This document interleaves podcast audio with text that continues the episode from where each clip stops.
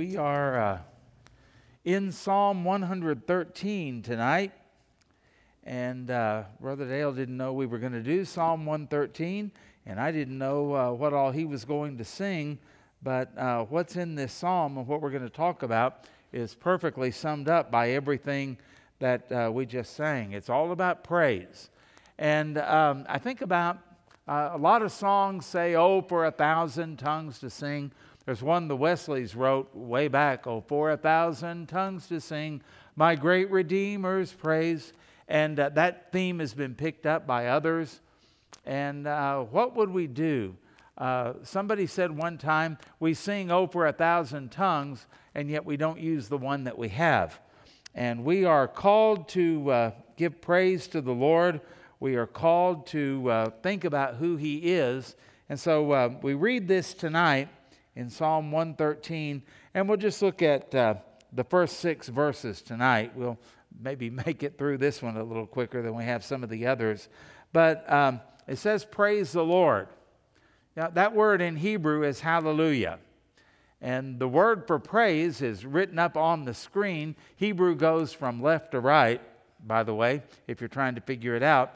And uh, it's hallel. Hallel is the word for praise. So hallelujah has hallel in it, and the Yah is for Yahweh. Praise the Lord. And that's the word that we find here, one word for our first three words in this psalm.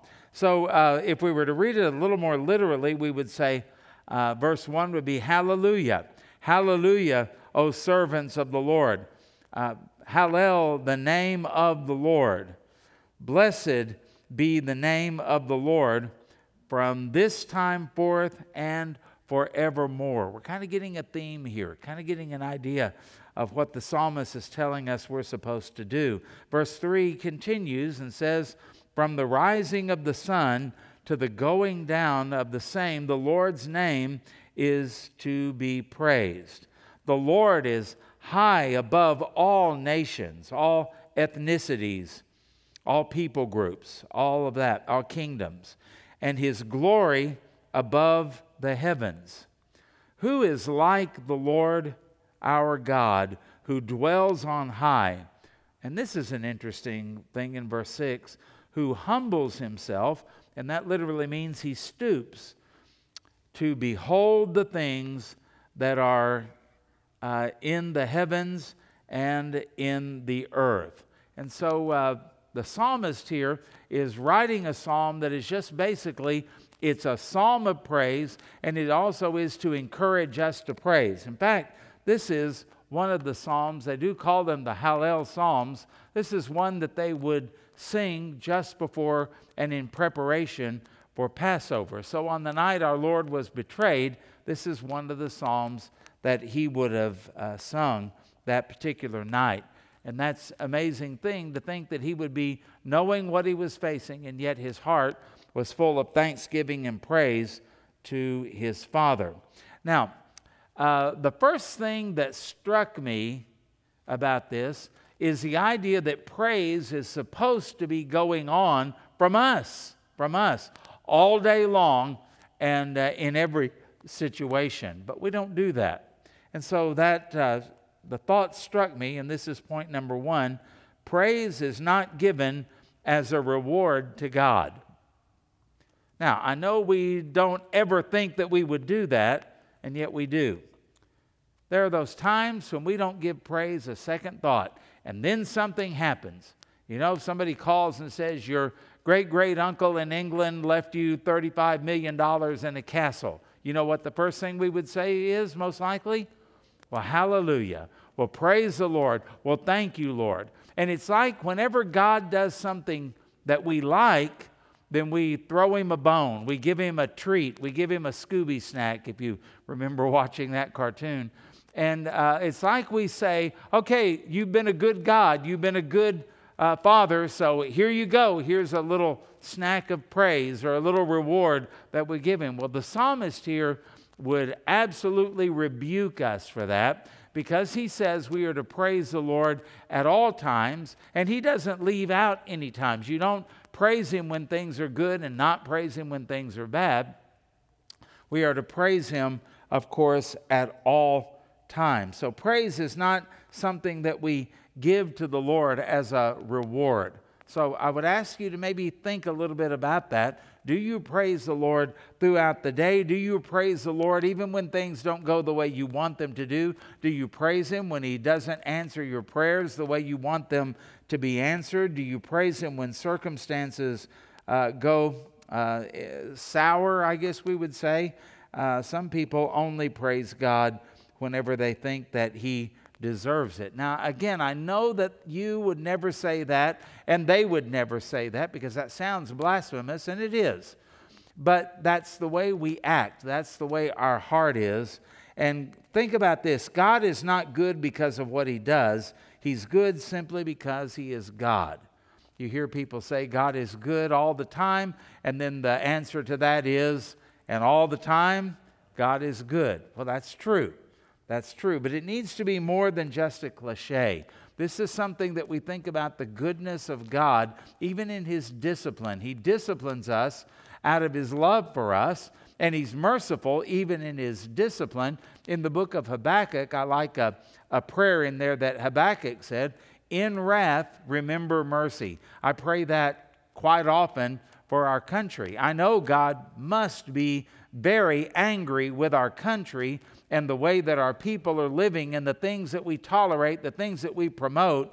And like Romans one says, they not only do these things, but they heartily applaud those who also do them. Well, that's where we are now. We not only sin, and we not only talk about sin and promote sin, but now we are applauding sin. That is the way it's supposed to be. You know, the wrath of God must be really stirred up against our nation. And uh, yet we pray like Habakkuk did, in wrath, remember mercy. Because God is always good and always merciful to us. And He is always worthy of praise. There will never be a time when God is not worthy of the best praise you can give Him. There will never be a time when you say, okay, uh, Lord, that uh, you're, you've been pretty good, so I'll give you, uh, you know, half a praise, half a hallelujah. I'll give you just a little bit now, and uh, then maybe tomorrow you'll get more if you do. No, we don't treat God like that, because He is always worthy of our praise. And that's why in heaven, those of us who have gone on before uh, to uh, be in heaven right now, they are praising the Lord all the time, and everything they do brings glory to God. Now, I don't think in heaven we're all just going to eternally stand around the throne having a worship service or something like that, because there are other things that the Bible indicates are going to happen in heaven. And by the way, it's not just that we go to heaven. There'll be a new heaven and a new earth. There's going to be plenty to do, but everything we do is going to bring glory to God. Everything we do is going to incite praise to God. It's going to move us. We're going to be in awe of what He has done, and you're not going to have to work it up or think it up or have anybody kind of motivate you to praise. You know, whenever I uh, think about uh, growing up, it was the uh, minister of music's job. He was the warm-up for the pastor. And he had to get everybody going and hyped up and everything for the preaching and, and, and that kind of stuff. You know, when you think about that, that's kind of sick. That's just wrong. Nobody should ever have to use gimmicks to try to get us to smile. Nobody should ever try to work up happiness or good feelings on anything. And nobody should ever have to tell you to sing or to sing better, because we always ought to give our best unto the Lord, because that's what praise is. So shame on us when we're half-hearted in our praise, because I can guarantee you there are certain circumstances where your praise would be exuberant. But sometimes, maybe even on a hot Wednesday night, yeah, you just don't really have it in you. Well, why not? The Lord is worthy of our praise. Number two, praise is the honor of the Lord's people.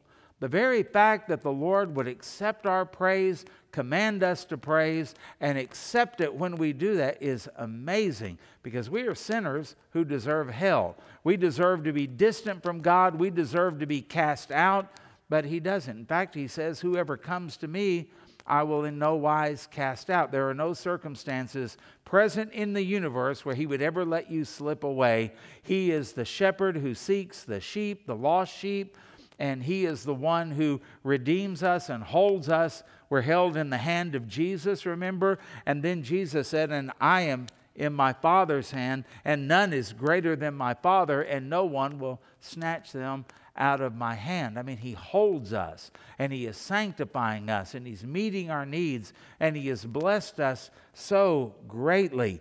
And so when we turn to uh, return to Him the praise that He deserves, it's almost as though He has honored us. He's allowed us to be in His heavenly choir. He's allowed us to be in His army. He's allowed us to be, as the verse we're looking at here says, a servant of God. Have you ever thought about how privileged you are to be a servant of God? Typically, we don't think of being a servant as being an honor. I'd rather be the master of the house. I'd rather be the lord or the lady. I'd rather be, if you watch Downton Abbey, I'd rather be the upstairs crew than the downstairs crew and those kind of things. But when it comes to God, the fact that He would allow you to serve Him. He doesn't need you. He doesn't need me. He's able to do anything and everything that He is willed to do, ordained to do, chosen to do. Uh, and He's not waiting on us because I just can't do it without you. That's not the God that is presented in the Bible. This is a God who brings us into His family and gives us the honor of serving Him.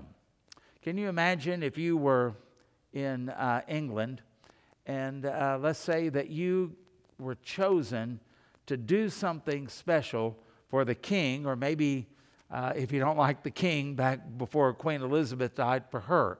And you were part of the Queen's own, I don't know, a musical group, the Queen's own band, or the Queen's Air Force, or, uh, you know, something like that. And you were serving her. You would never feel bad about that. In fact, you would brag about it.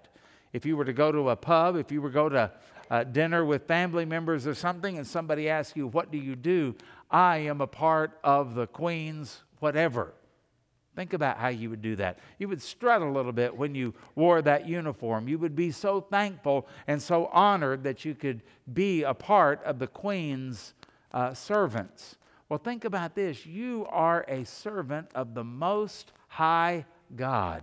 You are a servant of the King over all kings and the Lord that outranks all other lords. And He has chosen to allow you to be a part of His army, to be a part of His ministry, to be a part of His plan and program, to be a part of His prophetic work. I mean, you are included in all of that. You're not just incidental. You were made for that, and you were saved for that, and His Holy Spirit indwelt you at the moment of salvation and gave you a spiritual gift so that you could minister and so that you can serve. Man, we should not be uh, dragging as we do that. We should not be down in the mouth about all of that. I've got some uh, scripture here that I want to read to you. And um, the, the verse we're looking at out of Psalm one thirteen is the one that says, praise, O servants of the Lord, praise the name of the Lord, because it's an honor to do that. And you remember what Jesus said, servanthood is the highest calling. It's not the lowest rung on the ladder. It is the highest. It is exalting. And so think about uh, these verses of Scripture now. Psalm eighty-four ten. For a day in your courts is better than a thousand elsewhere. I would rather be a doorkeeper. You don't get much more servanty than that. I would rather be a doorkeeper in the house of my God than dwell in the tents of wickedness. That's David who wrote that. David, the guy that they opened doors for, he said, I'd rather be in the courts of the Lord than anywhere else. I wonder, could we say that? Is there anything that would cause us to sell out? Is there anything that would cause you to quit? Is there anything that would cause you to go running into the world and say, I don't have time for God or church or anything like that? What, what would it take? A million dollars? Somebody offered you twenty million dollars salary. If you wouldn't go to church for a year, would you take it? What would you do with all of that? David said, not me. I'd rather be a doorkeeper in the house of God. I would trade my crown for that particular servanthood. That's amazing, isn't it? In Luke chapter seventeen, verses um, seven through ten, Jesus told a story about servants. And then he said uh, in, in the King James, so likewise you. And uh, so that means we better pay attention to this. It says, will any one of you who has a servant plowing or keeping sheep say to him when he has come in from the field, come at once and recline at table? Or will he not rather say to him, prepare supper for me and dress properly and serve me while I eat and drink, and afterward you will eat and drink? And does he thank the servant because he did what was commanded? And, of course, the implied answer is no. So you also, when you have done all that you were commanded, say, we are unworthy or unprofitable servants. We have only done what was our duty. And yet the Lord blesses us and rewards us anyway, and all we were doing is what He commanded and what He enabled us to do. But shouldn't we have some enthusiasm about that? And shouldn't we see dignity and honor in that? And shouldn't we do whatever we do for the Lord with all of our might instead of dragging our heels so often? In Second Samuel twenty-four twenty-four, we see the heart of David that was after God. He had sinned against the Lord in doing a census, and so the Lord sent a plague on Israel. Well, David, of course, is concerned about that. And so a prophet comes to him and says, if you will purchase a threshing floor, which would be up high, and offer a sacrifice to the Lord, it'll go away. Well, he found one. And uh, he and his entourage go and they find it. And uh, in Second Samuel twenty-four, David uh, says to this man, I'll give you X number of uh, dollars for it. And I kind of get the idea the man wanted to negotiate a little bit until he asks the question, what, why are you buying this, O king? And the king says, because I want to sacrifice to the Lord. And then this man says, oh, well, if that's the case, then you can have the property, offer your sacrifice, take these oxen that I've been plowing with and take the yoke for the wood and, and sacrifice all of them. And David, in Second Samuel chapter twenty-four twenty-four, makes that famous statement. He goes, I will not offer burnt offerings to the Lord my God that cost me nothing. Isn't that amazing? I used to sing a song, I will not offer anything that cost me nothing. And uh, so often we're looking for a way to be cheap. We're looking for a way to uh, get, we want to make sure we don't give a penny over our ten percent. And uh, those kind of things. We're always looking for a way to do it cheap and to do it conveniently. And uh, here is the king who had it offered to him, laid in his lap. And he says, no, I can't do that. I won't offer anything that costs me nothing. Wow, what a, what a servant of the Lord David was. And so David uh, bought the threshing floor and the oxen for fifty shekels of silver.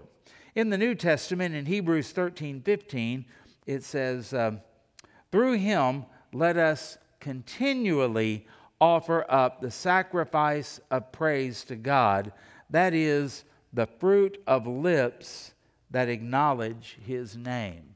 Do you continually offer up that sacrifice? And it's kind of a picture in the book of Hebrews. Uh, rather than offering a lamb and offering a lot of lambs and a lot of oxen, Uh, what God desires out of New Testament believers, because the sacrifice has already been offered, what are we supposed to do? In the same way, we offer up through our lips the sacrifice of praise. What if we drew more attention to the Lord? What if we drew more attention to the Lord during our day and in our life? I think that's why Paul said, in everything, give thanks. For this is the will of God in Christ Jesus concerning you. I think that's one of the ways that we offer the sacrifice of praise. Rejoice in the Lord always. And again, I say rejoice. Do you, uh, have you ever thought about if you would just do that, how many opportunities would you have to witness throughout the day? I mean, how, people, you know, get over there and they start at the gas station, they start putting Uh, gas in the car, and you, you, you'll almost always, if you strike up a conversation, hear somebody complain about the price of gas. And yet they can afford it. Most people can.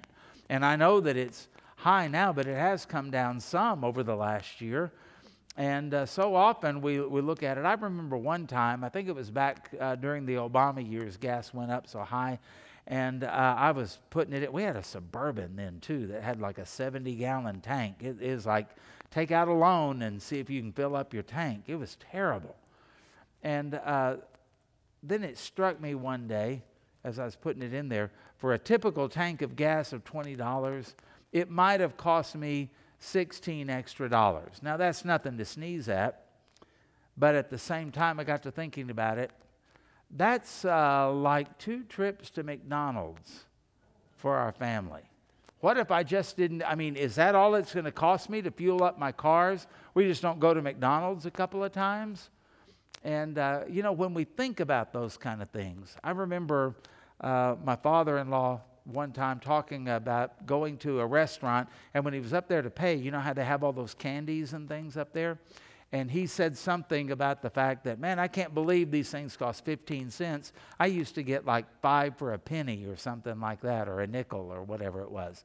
And the man behind him said, yeah, but I bet you you can afford the fifteen cents now better than you could the nickel back then. And uh, you know what he did? He said he picked up a whole handful of it and just bought a whole bunch of them just because he could. And that's what we do. We complain about things so much, and yet we keep on living, and we keep on doing it. And God has been so good to enable us that we just have to make minor adjustments, most of us. I know it's not true for everybody, and I don't want to be insensitive, but for most of us, we make minor adjustments, and we keep on living like we have been.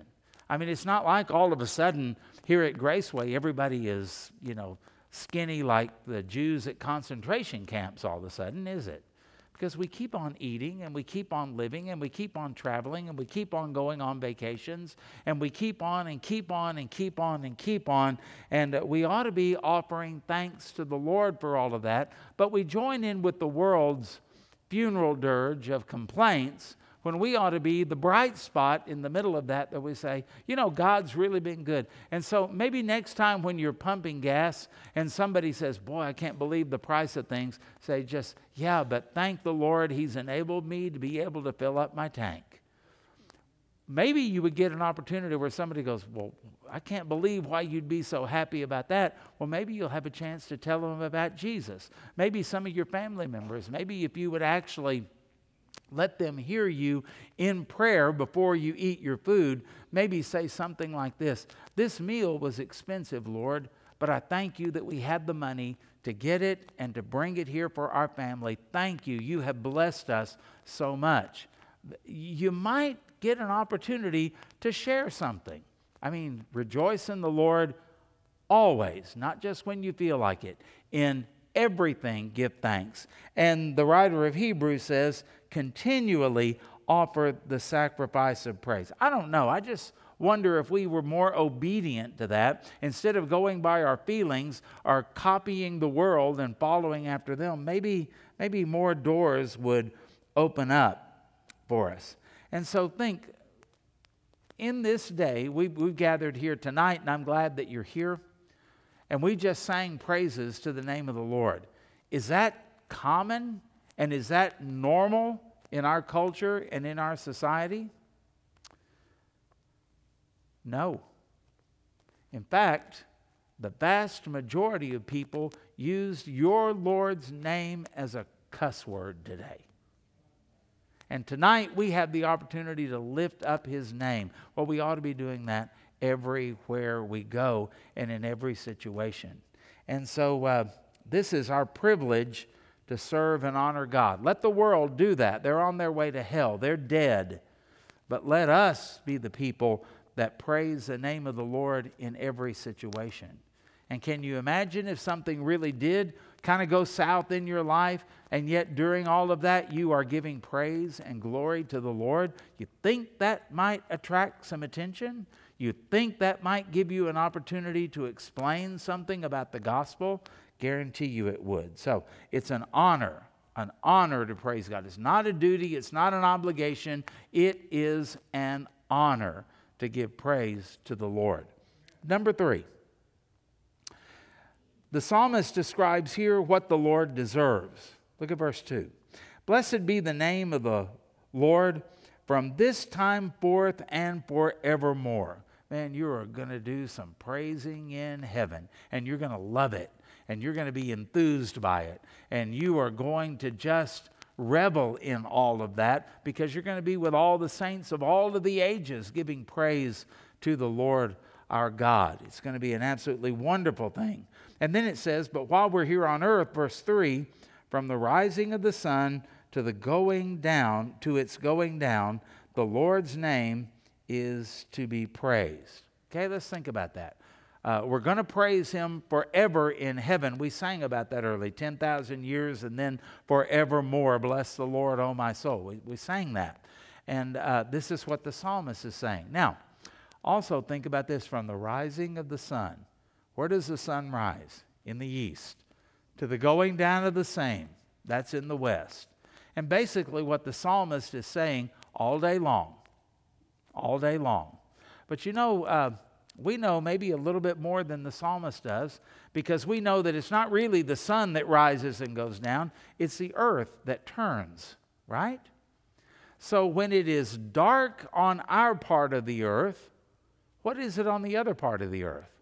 It's light. And when it's light over there, it's dark over here.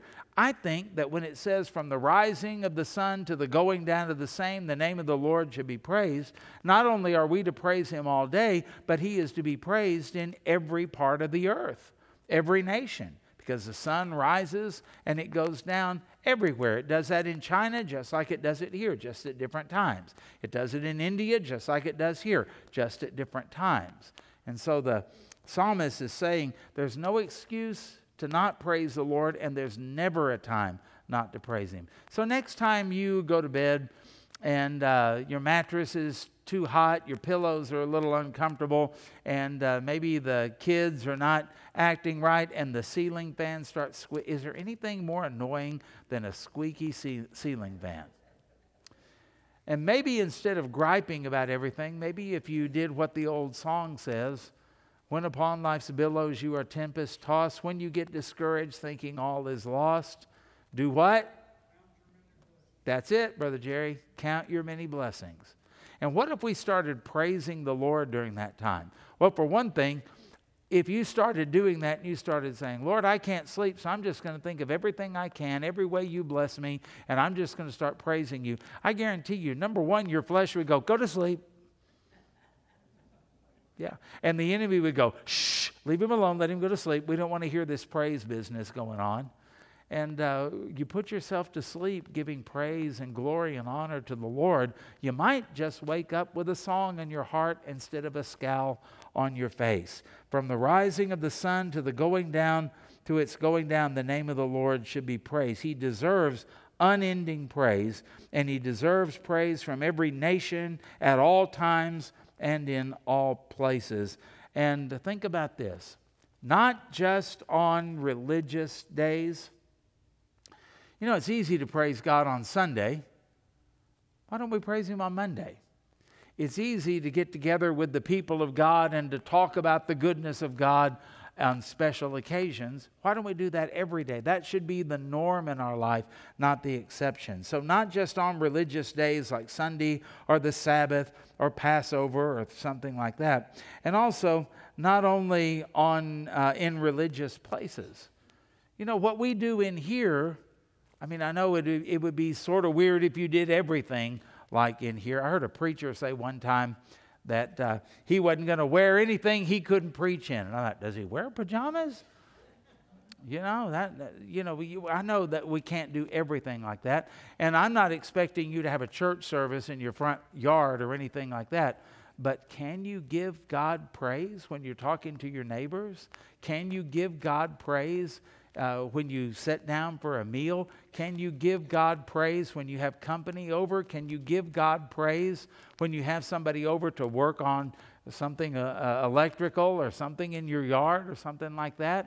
Can you figure out a way to do that? Because the Lord is worthy of it, and you never know what kind of an impact you might have on somebody else. They may be a Christian who's just down in the dumps. Things have been really terrible, and you give a word of praise, and all of a sudden it, it lifts them up, and they and they think a little bit about it. You could be used to uh, help somebody else. And so all of this is extremely important, and yet it is so hard to do. I mean, I'm not uh, going to stand up here and preach and say, you ought to be like me in doing all of this, because I'm probably the world's worst example. I can be right with God leaving church and get out here and try to turn left on one oh fourth street and lose my religion. Can you?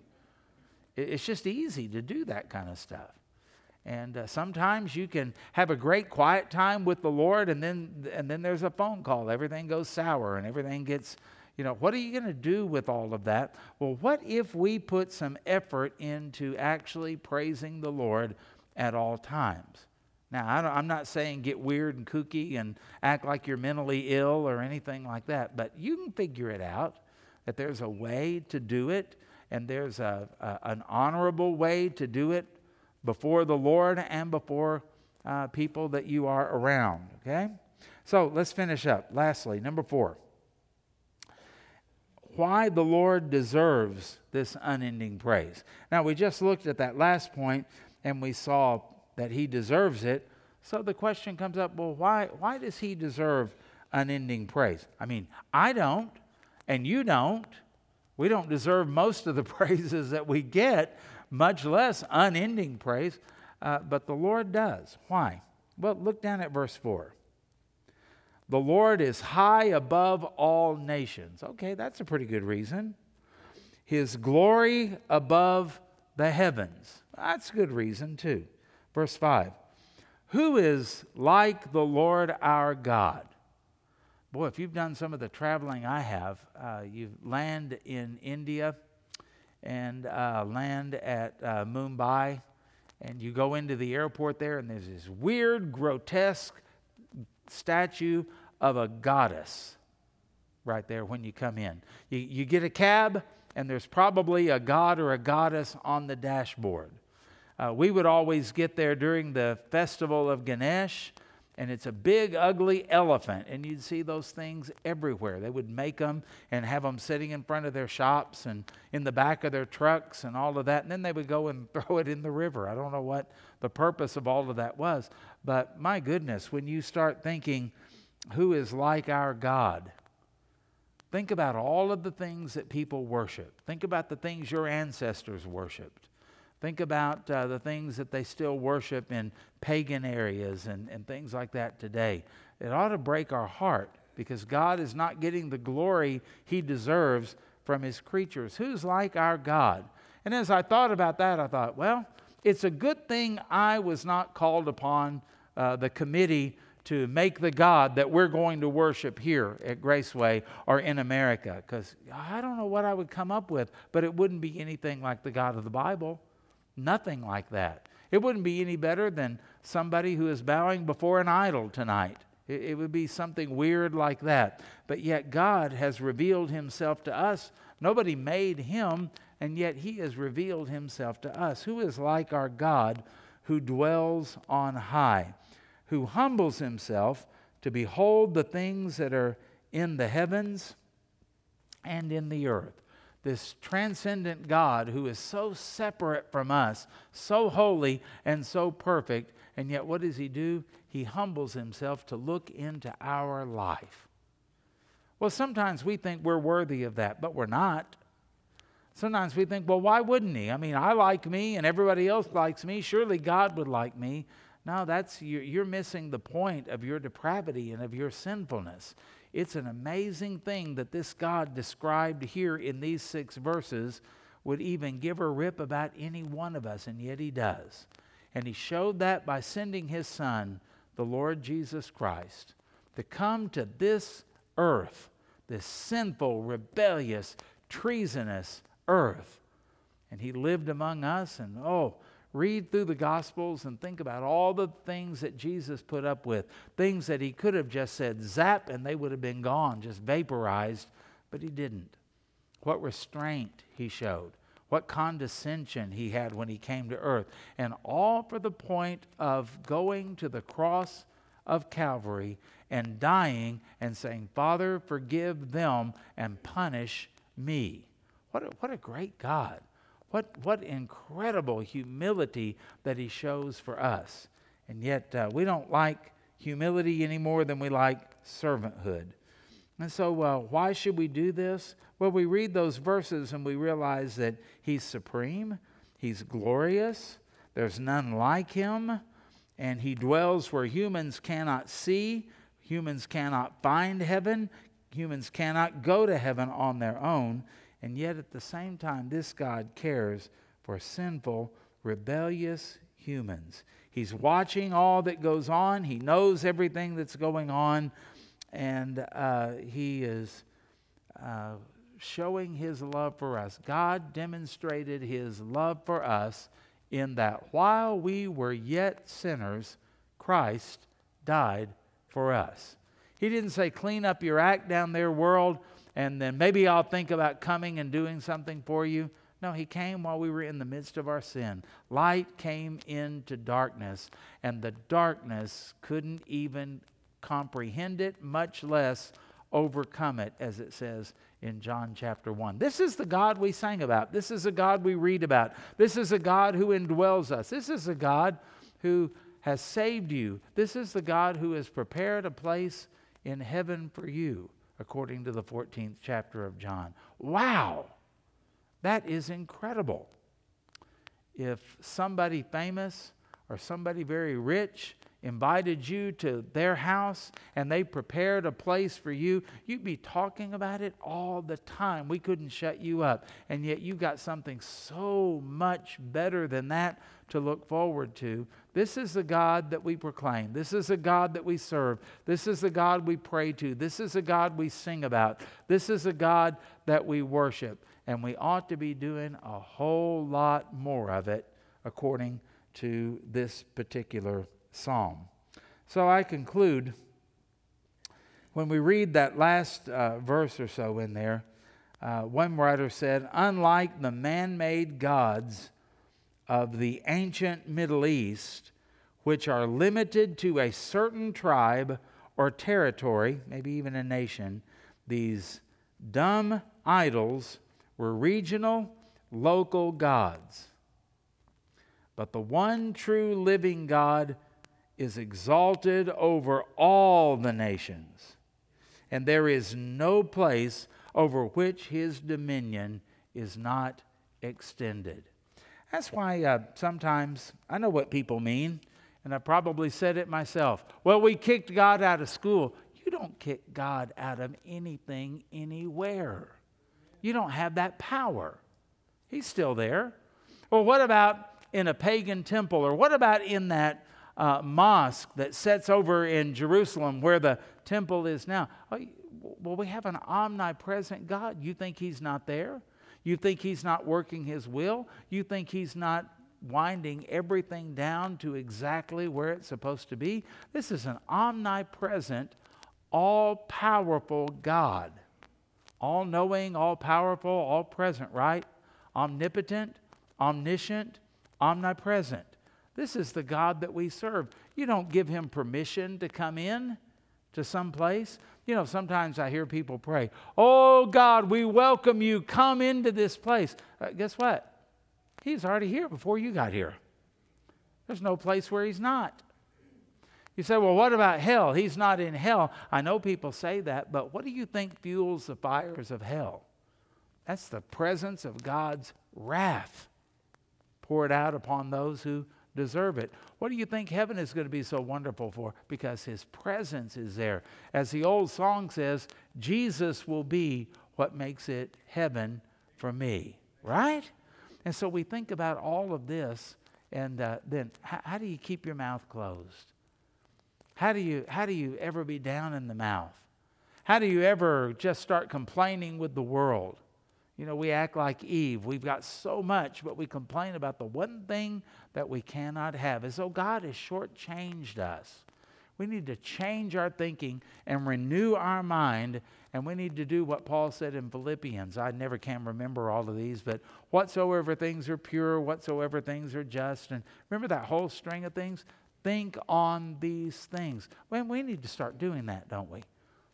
We need to start doing that. How do you start? Start by giving him praise in every situation, because he deserves it. And all God's people said, amen. Amen. Now let's do it. Father, we want to come to you tonight and we want to give you praise. Our lives are so easy compared to our ancestors. Even Solomon couldn't have an ice cream cone anytime he wanted it. He couldn't have cold drinks. He didn't have air conditioning. And he was probably one of the richest men on earth at that particular time. And here we think about us and we complain that we don't have enough money and we don't have enough stuff. Yet we have air-conditioned homes, and yet we have ice in our refrigerators, and we can have ice cream anytime that we want it, cold drinks anytime we want it. We've got clean water. We don't have to go to a pond. We don't have to go to a lake. We don't have to go to a creek. It's all right there. We've got indoor plumbing. We think about the clothes that we have. We can have seasonal clothing, when people back in Bible times could only imagine about something like that. It's kind of a one size fits all and one garment for all seasons. And uh, we have it so easy, and yet we complain so often. Will you please forgive us of that? And so we want to give you praise. I didn't invent air conditioning, but you gave uh, Mister Carrier the ability to comprehend this so it could be put together. I didn't invent the automobile, but you gave people the ability to invent the internal combustion engine, and uh, to get everything from just a horseless carriage to the chariots that we drive today. Thank you for that. We praise you for that.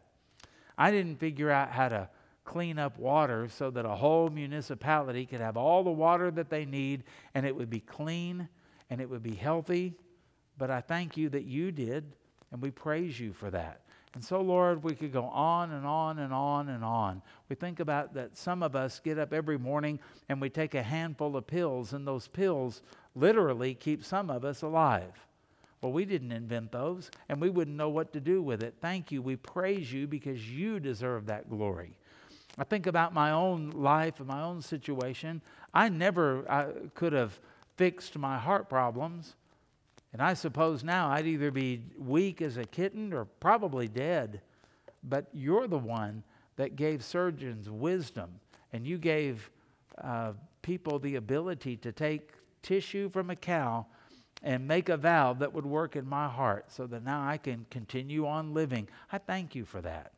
We thank you for hearing aids. We thank you for glasses. We thank you for artificial hips and knees and things like that. All of those things that we just take for granted and sometimes we gripe about. We thank you for our family. We thank you for our spouse. We thank you for our children. We thank you for our grandchildren. We thank you for our jobs. We thank you for our incomes. We thank you for our church. And we thank you for our brothers and sisters in Christ and the fellowship that we enjoy because we have common ground in Christ. And we could go on and on and on. So we just want to just join together in one accord and uh, give you the hallelujah that you deserve. And thank you. And we do this in Jesus' name. And all God's people said hallelujah. Hallelujah. Amen. Let's give him praise and let's give him glory. Okay?